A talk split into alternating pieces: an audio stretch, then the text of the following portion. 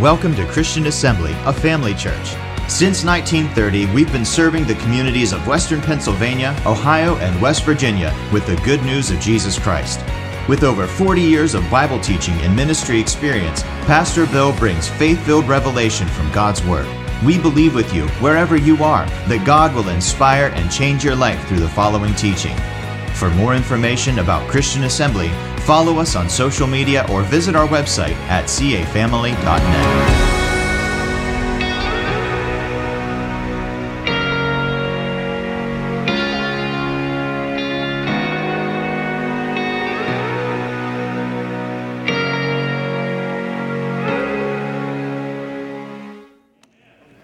We're still talking about Jesus, our healer. This is lesson number five. And before I even get into the details of the message here this morning, Wednesday night I shared a testimony about an individual, a Muslim, who attended a crusade. And when he went to the crusade, he heard wonderful worship, he heard inspired message. And when it was all over at the end of the message, he wasn't impressed by anything. And he said to the preacher, he said, I want you to prove that what you just preached is true. Wonderful music, wonderful worship, wonderful message on who Jesus is and what he does, but prove it. I've got my deaf daughter here. If Jesus opens up her ears and she can hear, I'll believe you. So the man prayed for his deaf daughter. She was healed. The guy gave his heart to Jesus. He went to the mosque, emptied it, brought them all back to the crusade, and everybody in that place got saved. Amen. The Holy Ghost is the proof provider, He's the evidence producer. And that will give us this next verse and our direction for our uh, message today. Look at Second Thessalonians chapter 1 verses 11 and 12. Wherefore also we pray always for you, that our God would count you worthy of this calling and fulfill all the good pleasure of his goodness and the work, notice these words, and the work of faith with power. Notice the work of God is a work of faith with power, that the name of our Lord Jesus Christ may be glorified in you and you in him, according to the grace of our God and the Lord Jesus Christ. so, we've been emphasizing the fact that we need to have faith in the finished work of Christ, all that He did for us, that He became sin for us. He bore our sickness, He carried our pains, and by His stripes we were healed. So we need to have faith in that finished work of Christ. And then also, we emphasize the fact that we have to understand the importance of our words. The words that we speak are powerful. As a matter of fact, the words that we speak contain either life or death. We've been taught that in the Word. And God really put it this way. Look at Numbers 14 28. He eventually gives us what we say. Saying to them, that is the Israelites, as truly as I live. I, believe God lives, don't you? Saith the Lord, as you have spoken in mine ears, so will I do to you.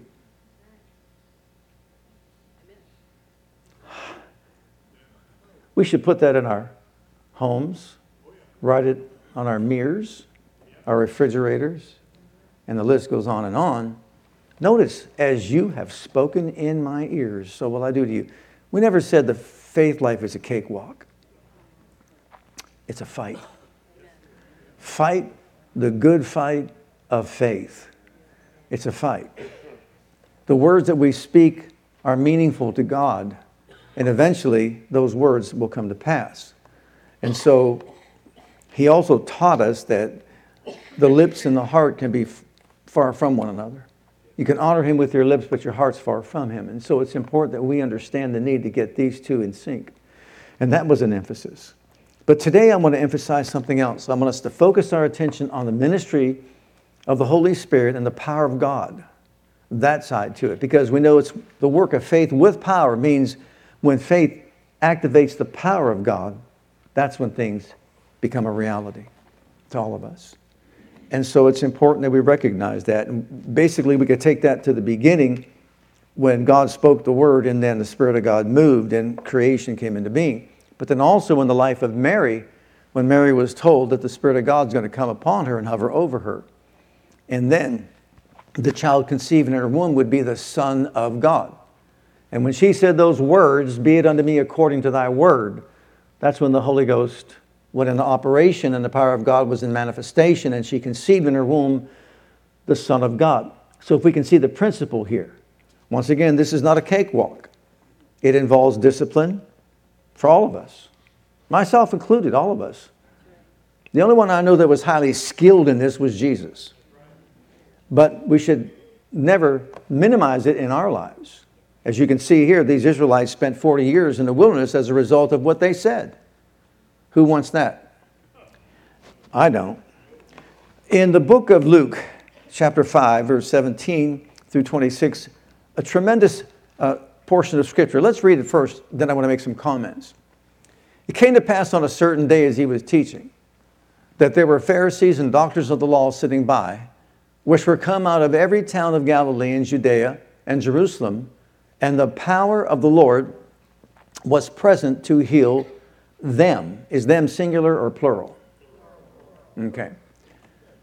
And behold, men brought in a bed a man which was taken with a palsy, or he was paralyzed, and they sought means to bring him in and to lay him before him. And when they could not find by what way they might bring him in, because of the multitude, they went upon the housetop and let him down through the tiling with his couch in the midst before Jesus.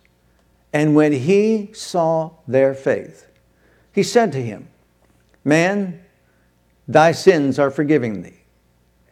And the scribes and the Pharisees began to reason, saying, Who is this which speaks blasphemies? Who could forgive sins but God alone? But when Jesus perceived their thoughts, he answering said unto them, What reason ye in your hearts? Whether is easier to say, Thy sins be forgiven thee, or to say, Rise up and walk. But that you may know something. And what's that?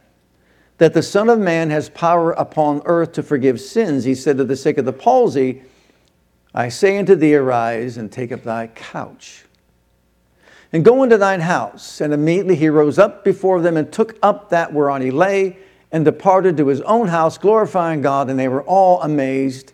And they glorified God and were filled with fear, saying, We've seen strange things today. Wow. First, as I looked over this, I thought, why is that in the Bible? If you were to read John 21 25, I think from the message translation, it says, if everything that Jesus did when he was on earth was detailed, the world could not contain the library of books that should be written. Don't let that go over top of your head here. Did you hear that? If everything that Jesus did when he was here on this planet was written, the world could not contain the library of books that should be written. That's a lot, wouldn't you say? So if we condense it down to this man's testimony, wow, must be pretty important, wouldn't you say, for the Holy Ghost to anoint someone to put that particular testimony in there? Pretty important. So there's some things we can glean from this, and we will in just a moment. But that particular portion of Scripture is very dear to my heart, and I'll give you a quick reason why. You've heard my testimony that when I was in my second year at Youngstown State University, I was in a communications class, and they asked me to give a speech. With tremendous reluctance, I went up there and did this. That's what I did. And when I got done, I canceled the class and I left college. Got a job working at a mill making some decent money. I, was, I was done with the whole thing. Okay, what's that got to do with this? Well, when I went to Rhema, after getting saved, filled with the Holy Ghost, and I went to Rhema, there I am. I'm in all these classes, Bible classes and all that. I'm in a communications class. And in that class, they finally says, you know, now that it was every other day, so it was like say a Wednesday it was a Friday, you're going to be, someone's going to be giving at least a two, three, four minute sermon. Everybody get prepared. So there are, I would say, about 60 to 75 in this particular class, filled with all these people there. And we're just sitting, teacher comes in. Who'd like to be the first one to give the, their, their little sermon? My hand went up like that. I don't know who put my hand up like that. My hand just went up just like that. And I went, I want you to see the contrast here. I wouldn't, I hated it. And then I was the first one. He goes, okay, you. Okay. And that was the section of scripture that I used. And I preached a little sermonette on that incident. And when I got done, I sat down, and a fellow sitting next to me, he said, You know, anybody can got healed from that. That was powerful. And I was like mesmerized, like, I didn't even know I did it. One of those things that you start realizing when God gets a hold of you, He can change you. Can you see that? He certainly can. Amen. Okay, so first of all, why are these here? Because they're important for us to learn certain lessons. So, what are we going to learn here? Well, the first thing that we're going to learn is this there were a lot of people there. And they were there with a lot of different motives. There were doctors of the law, there were lawyers, there were scribes, there were Pharisees, there were scoffers, there were curiosity seekers and observers, and the list goes on and on. I'm sure there were those in unbelief. But the place was filled with a lot of different people and coming from different perspectives. So let's just nail that down in the beginning here. Secondly, what we understand is this God's healing power, his dunamis, his miracle working power was present to heal them, not one, but them. We have no record of anybody else being healed, and I wonder if it's been presented that way so that we understand what the importance is here. One got healed in this particular testimony. Even though the power was present to heal them, only one got healed. Okay. And then also, we learned that faith can be seen by God. Faith can be seen.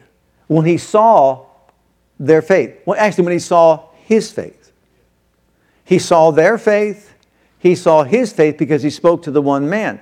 But how did he see their faith? Faith is seen in action. Okay? So here's a multitude of people. Jesus is in this house. You can't even get near to him. So they go to the back of the house where no one was, a staircase that goes up to the top of the house, the roof of the house. And in those days, some of the houses had like a trap door up on top where they could use it if they had to get out or whatever. And so they take this man on the cot that he's on, and they want to let him down in front of Jesus, but it's not big enough, it's not wide enough, so they tear up the, the tile. Anybody want someone to come over and rip up your roof? We can get a lot of crew together and go ahead and do it. But imagine it. They're up there and they tear up the ceiling tile or the tile of the roof, however it was designed and made, enough to get this man on probably ropes, and just let him down in front of Jesus. And he sees their faith. So, what does he say? Man, thy sins be forgiven thee. And those guys up there, they're probably saying, We didn't come for that. He's got palsy, he's paralyzed. Now, you think about this when you're up there and you let this man down, how are they going to get him out if nothing happens? They're going to pull him back up? I think they thought he's going to walk out. But regardless, he says, Thy sins be forgiven thee. And now all of a sudden, all the religious leaders of the day, you know, the high and mighty ones that know the law and all this, who on earth can forgive sins except God? They nailed it because that's true. Wasn't it? Isn't that true? Who could forgive sins except God? Well, they're right in what they said. But Jesus went on to say this. He knew their thoughts. Why are you thinking this in your hearts? He said to them, You're right, basically. But what is easier to say? To say, Man, your sins are forgiven you? Or rise up and walk, but that you may know. What? What? That you may know that the Son of Man has power on earth to forgive sins. He says to the sick of the palsy, Take up your bed and go into your house. And right before their eyes, that happens. Do you realize what he just did? He just told them, I'm God. Did he not? They just said it. Only God can forgive sins. And he said, What is easier? What's the difference between the two? Another reason why they should have recognized him for who he was the Messiah. Their Messiah, who had come, God manifest in the flesh. And he proved it to them. But of course, they were too hard, hardened and didn't accept it, didn't want to receive it. And so the man goes, of course, his way. He's completely healed and made whole. We also learn something else. There's a connection between forgiveness and healing. As a matter of fact, throughout the scriptures, we see they go hand in hand.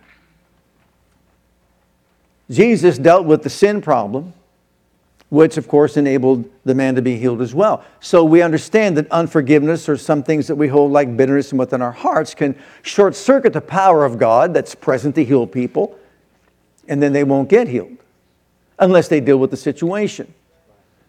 And so he dealt with the situation. He told him his sins were forgiven. And of course, it released the healing power of God into his life.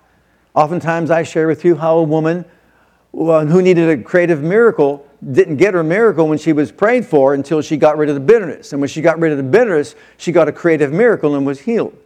Now, that doesn't mean that every sickness is based on someone's unforgiveness, and that's what doesn't mean that.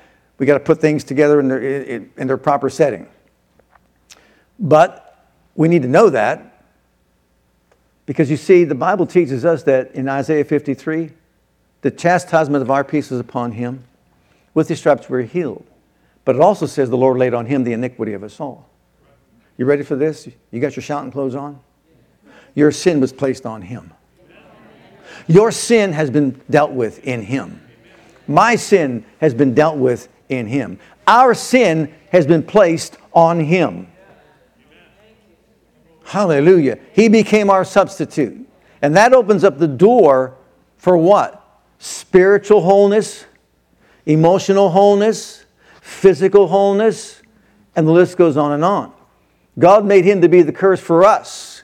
For us. He became it for us. Look at all the for us scriptures, they'll bless you immensely. He made him to be sin for us who knew no sin. If God be for us, who can be against us? And the list goes on and on of all the things. He has blessed us with all spiritual blessings. See, it's all about us when it comes to the work of Christ. He did it all for us. He didn't need to do it for himself, He did it for us. And so thank God for that. Well, forgiveness can hinder uh, the healing power of God. But look at James 5 14 and 15. Look what they say. You can see these are always connected.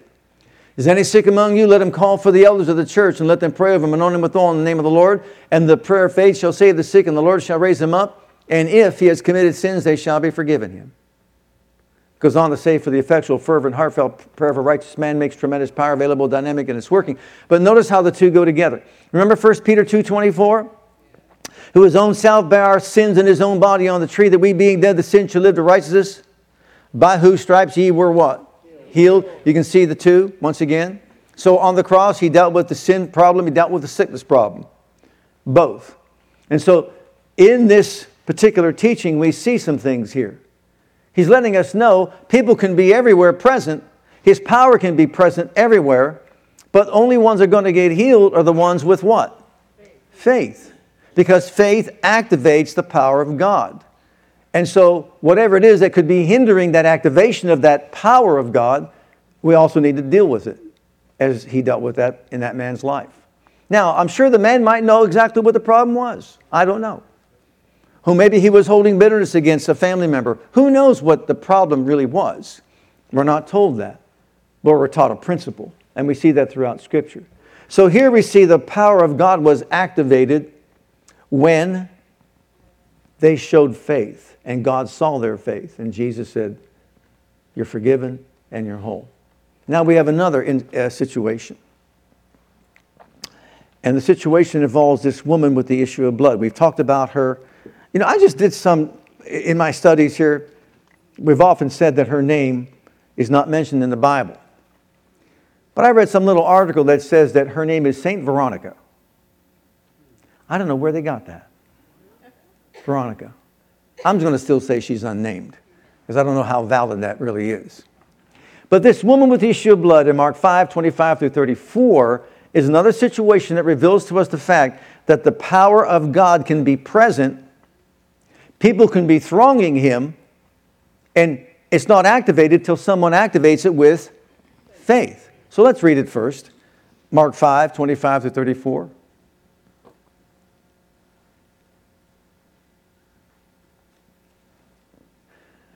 There was a woman with the issue of blood for 12 years. She suffered many things and many physicians. She was nothing better, but rather grew worse. She came in the press behind and she touched his garment, for she said, If I may but touch his clothes, I shall be whole.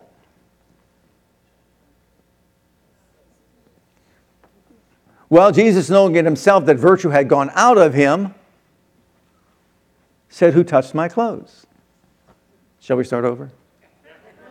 And a certain woman which had an issue of blood 12 years, suffered many things, and many physicians had spent all that she had, was nothing better, but rather grew worse. When she heard of Jesus, she came in the press behind and touched her garment, for she said, If I may but touch his clothes, I shall be, made, I shall be whole. And straightway the fountain of her blood was dried up, and she felt in her body she was healed of that plague.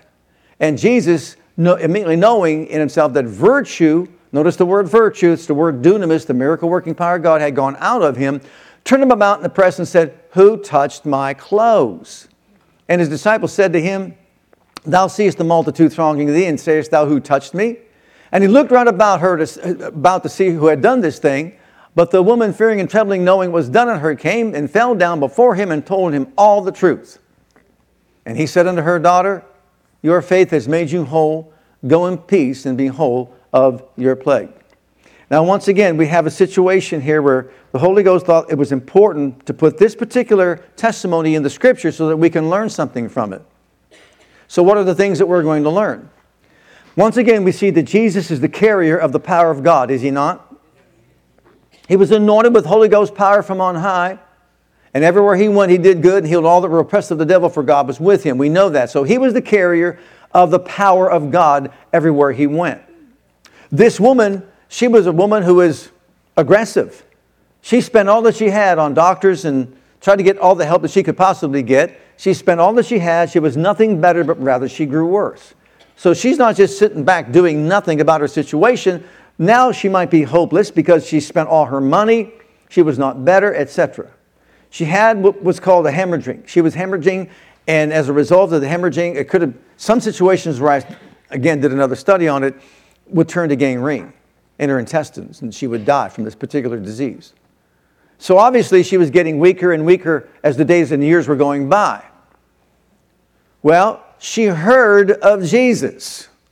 How important is it that we accurately hear about Jesus? I've turned on radio stations, I've listened to particular you know, ministries, and some of them really good in other areas. But when it comes to like healing and all that, well, you never know what God's going to do, and it just go on and just lead people down a path of doubt and unbelief rather than faith.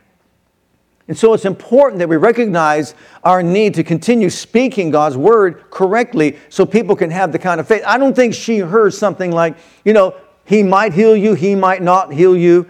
It may not be the will of God. You may have to suffer this for a reason. You may have to glorify God with this sickness or he's going to teach you a lesson, and the list goes on and on and on and on and on, but they don't get right to the facts of what the Word of God actually teaches about Jesus bore your sickness and carried your pain, so why would he want you to have it?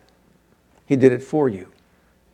So she heard of Jesus, and I'm sure she heard the right message, message for she said, If I may but touch his clothes, his garment, I will be made whole. I commend this woman because the position that she is in takes a lot of courage for her to rise up and target the hem of his garment. Now, the hem of his garment, it's important to understand this. The hem would stand for the finished work of Christ. When he arose with healing in his wings, the healing in his wings was a reference not to wings that are spread out like a bird, but it was referring to the hem of his garment. And the fact that it was intertwined with blue, it represented the grace of God. And grace is nothing more than God's operational power in the life of the believer. So God's grace is in manifestation. So she targeted the grace, the power of God, the hem of his garment, and they knew that. When they target the the garment of the priest, they believed that there was healing that would flow from that. And so she heard probably that we believe he's the Messiah. Anyone that touches his garment, they're instantly made whole.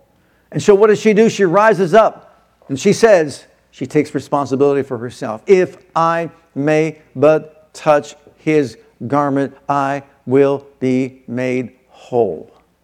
If you read the Amplified Version, and remember, we talked about our words, we talked about the importance of saying the right thing. You know, the Bible says she kept saying, she kept saying, If I may but touch his clothes, I shall be whole. Why do you think she kept saying it over and over and over again? I'm sure because of the distractions that could be coming against her mind. She's a human being just like we are. And you know what she was probably hearing? You're unclean. You shouldn't be going where you're going. You shouldn't be doing what you're doing. If I may but touch his clothes, I shall be whole. If I may but touch his clothes, I shall be whole. You shouldn't be doing this. And then when she got closer and she saw the crowd, the multitudes that were surrounding Jesus, I'm sure she heard the same thing echoing within her brain. You shouldn't be doing this. You've got a crowd unclean right now. Scatter the crowd. If I may but touch his clothes, I shall be whole. She was focused. She set her face like flint. She was immovable. And how about this? Do you remember when blind Bartimaeus asked, What's going on? Oh, it's Jesus. And he cried out. Remember, he cried out, Lord, son of David, have mercy on me. They said, Hush. He got all the louder, Lord, son of David, have mercy on me. And he kept louder and louder until finally he got the attention of Jesus. This woman wasn't shouting anything. She snuck up from behind, got in the crowd. She should be shouting right now, unclean, unclean, unclean. But now she was focused. So she got on her knees and she crawled over to Jesus and she touched the hem of his garment. And there was an activation of the power of Almighty God. Man, and that power immediately flowed into her, and she felt in her body she was healed of that plague. But it also flowed out of Jesus. Jesus said, Who touched me? Now imagine this. All these people, even the disciples said, Lord, people are thronging you. You know what that means? Man, they're elbow to elbow with you, shoulder to shoulder with you. Everybody's touching you. Who's doing this, that, and whatever? And sayest thou, Who touched me? He said, No, no, no, no. Somebody made a demand upon my ability in the Greek. Someone made a demand on my power. I felt it go out of me. And then, knowing in herself what had happened, she fell down and told all the truth. And he looked at her and said, Daughter, go that way. Your faith. He attributed it to her faith, but he knew the power went out of him.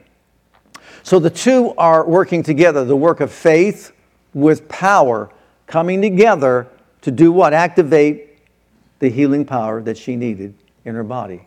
And she was completely healed.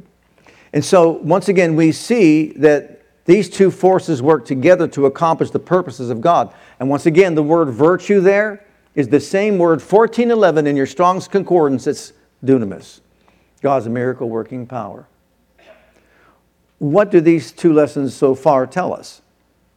You can have crowds of people around Jesus. People could be thronging him, touching him, and whatever, and nothing activated.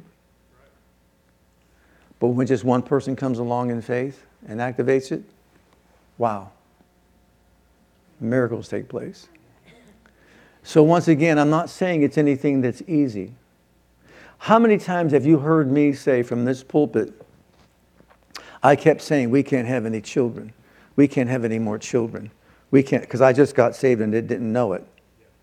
Mm-mm. This condition, this operation, no children. No children.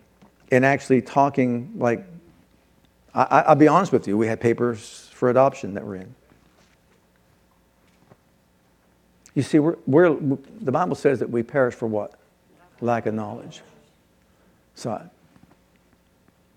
and that's why Brother Jose holds this place in my heart when he said, Brother, go read Psalm 128. But let me tell you this it's not just reading one Psalm 128, it's the condition of the heart of the person who reads Psalm 128. I was on fire for God. I was gung ho for Jesus. I was feeding on the books you see in our bookstore there books written by men like Kenneth Hagin, E.W. Kenyon, that people criticize and put down today in a big way. But listen, I didn't know better. I didn't hear negative statements about men of faith. All I knew is when I read that book, redeemed from the curse, I took it to heart. And then when he said, Go read that verse of Scripture, that your wife will be planted by the sides of your house and your children around your table like olive plants, children. I bowed my knees before God in an old, filthy, graphite filled mill crane. I lifted up my eyes to heaven and said, Father, I misrepresented you. Forgive me, I am so sorry. I've told people all around that you don't want me to have any more children, and that's a lie. I didn't know it. I'm sorry. It was ignorance on my part. You do want me to have children. My wife is a fruitful vine, and I'm thanking you for that. And the rest is history. You see, it took, as long as I was talking like that, there was no faith in operation to, to tap into the power of God. And that's why this has been more of a teaching ministry here. Who wants to just be preached at? You should do this, you should. We need to know what the Word of God teaches about these blessed truths. I can't tell you how many people that were infertile, just from hearing that testimony, have been able to have children as a result. Why? Because the whole gospel message, we are told, benefits no one if you don't mix faith with it. So, what good is it? Well, at least we know what dress Rebecca had, and maybe we know St. Veronica was the woman with the issue of blood. Does that float your boat? You know floats mine? Six children. You know floats mine? Dante's new colon. You know what floats mine? Andrew's alive. Hallelujah. Glory to God. Someone told me you should not teach all that stuff about what you say and all that. Really?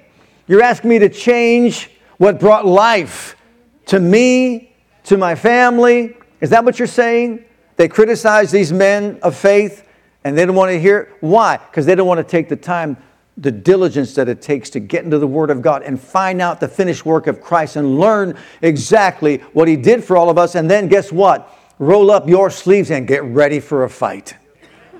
Did you hear that? Get ready for a fight. The good fight of faith is a fight with words. Look at the next section. In Luke's Gospel, chapter 6, he was a little bit more detailed about some of these things. And when, and he came down with them and stood in the plain and the company of his disciples and a great multitude of people out of all Judea and Jerusalem and from the seacoast of Tyre and Sidon, which came to do two things to hear him and to be healed of their diseases. And they that were vexed with unclean spirits, and they were healed. And the whole multitude sought to touch him, for there went virtue out of him and healed small percentage of them. Healed them all. For some reason, people want to deviate from what the scriptures actually teach and just make all these other statements and all that. Listen, the only way we're going to get a strong, robust faith is by finding out what the Word of uh, God says. And guess what? Am I 100% efficient in it? Absolutely not. But the miracles I've experienced already along the way, I'm so thankful for as a result of it. I've said in my Pathways Life, there's no death every day of my life since I've been a child of God and learned that principle. It has saved my daughter, oldest daughter, twice, her life twice. And I know that for a fact she'd be in heaven right now if it were not for that word of faith. And so, yes, I, I, it's, I embrace it.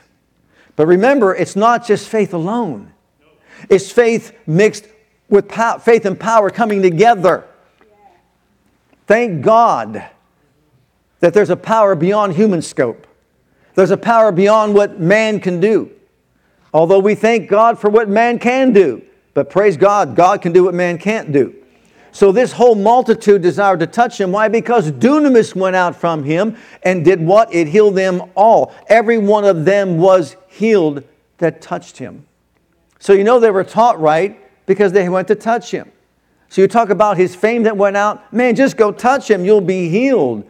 The faith was for them wherever they were at to make the journey to where he was at.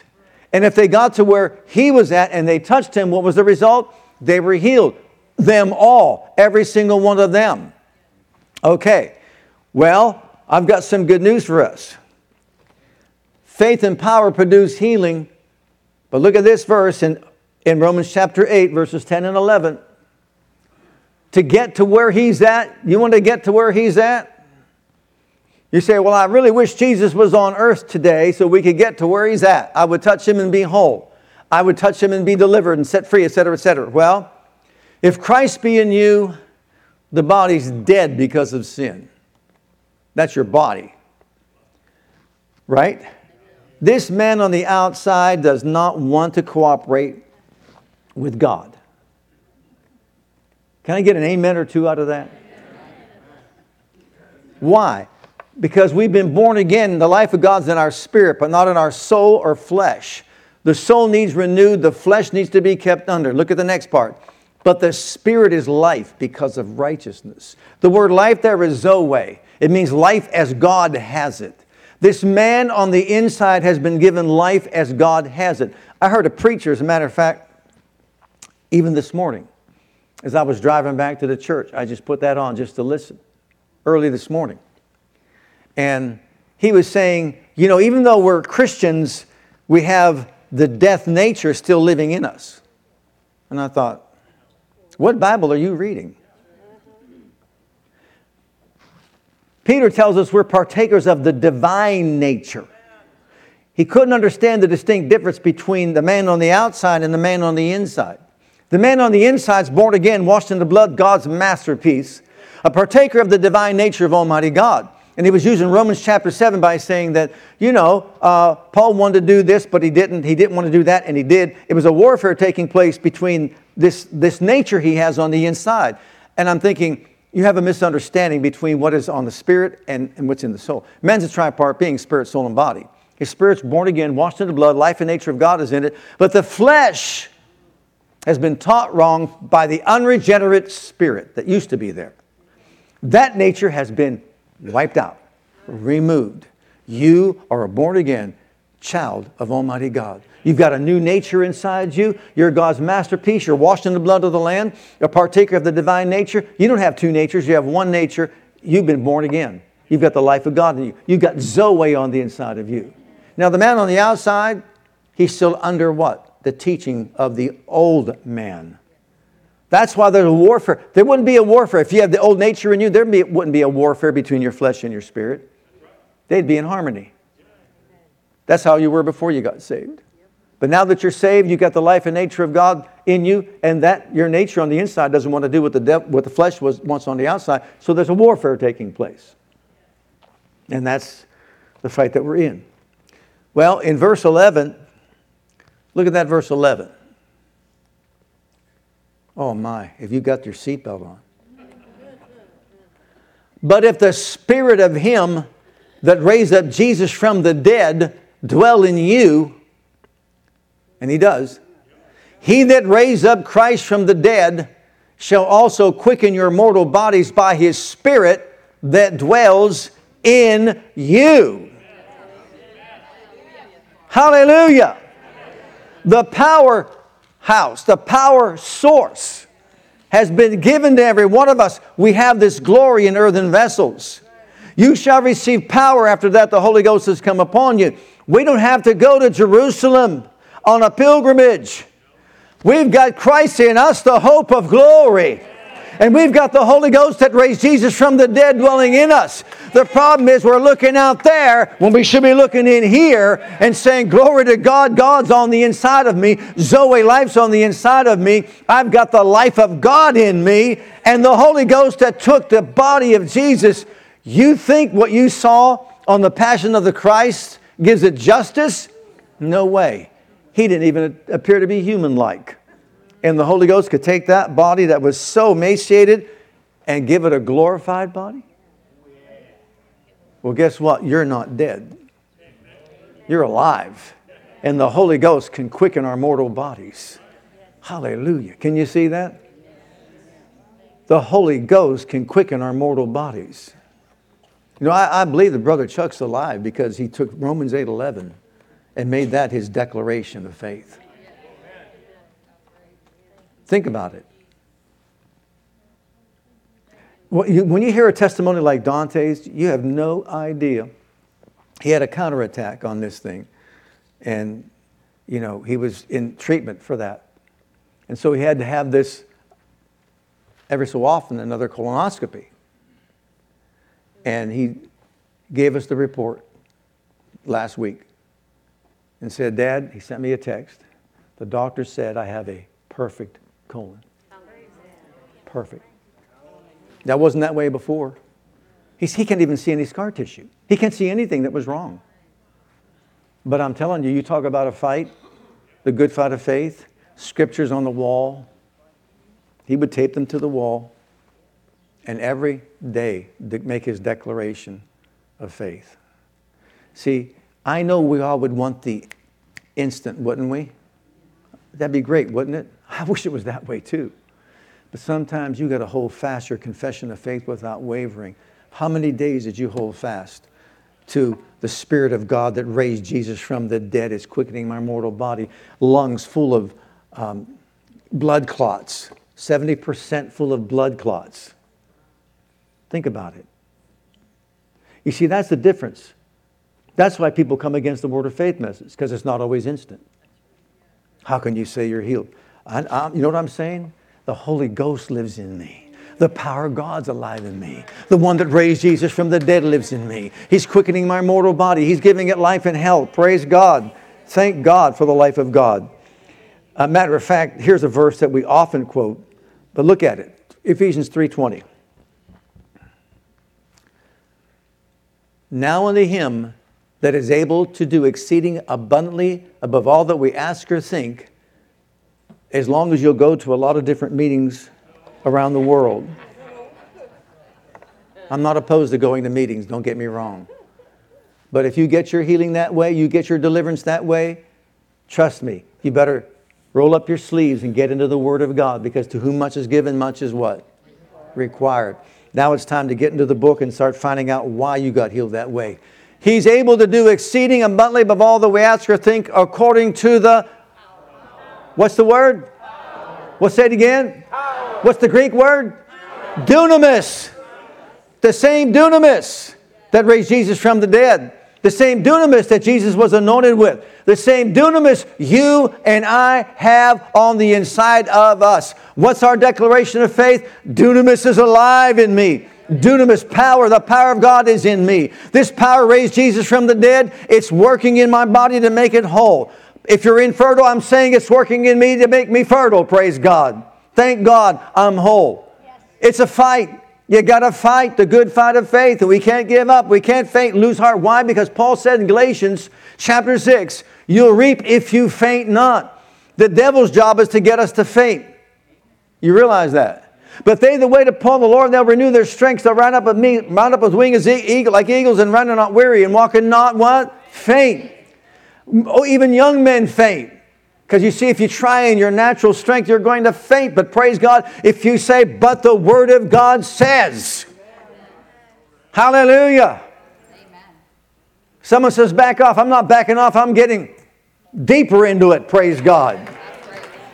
The Holy Ghost is here who raised Jesus from the dead. Church is about bringing God on the scene and releasing God on the scene, not entertainment. So the question is how? How do we touch the hem of his garment today? By learning about the finished work of Christ and applying your faith to it. It'll activate the power of God. By getting filled with the Holy Ghost and speaking with other tongues. That's why the devil doesn't want you to have it because there's an impartation of the very dunamis of God inside your being when you get filled with the Holy Ghost. You've got Holy Ghost power. Let's all stand before the Lord. Also, recognize that we are the body of Christ and that every member is needed in the body. Take your place, do your part, celebrate the Lord's Supper. And that's another way to partake of or touch the hem of his garment because you're recognizing his completed work, all that he did for us on Calvary. So, yes, we don't have to go to Jerusalem. We don't have to go to any shore of Galilee. All we've got to do is go to the throne and look within. Hallelujah. I don't know how you're not shouting yet. Glory to God. He raised Jesus from the dead. He's dwelling in us. He's quickening our mortal bodies with life. Zoe life. Dunamis power. Hallelujah. Have you got something to sing along that line? Because if you don't, I'm going to start singing. You don't want to hear that. Fast. Glory to God. Have you got it in you? Praise God, it's in, it's in us. Don't let your feelings and emotions keep you under. Praise God. Rise up, the Holy Ghost is saying. Rise up. Go beyond your feelings and emotions. Acknowledge who's in you, the Lord of glory and the Lord of all. Miracle power is on the inside of you. Hallelujah. Glory to God.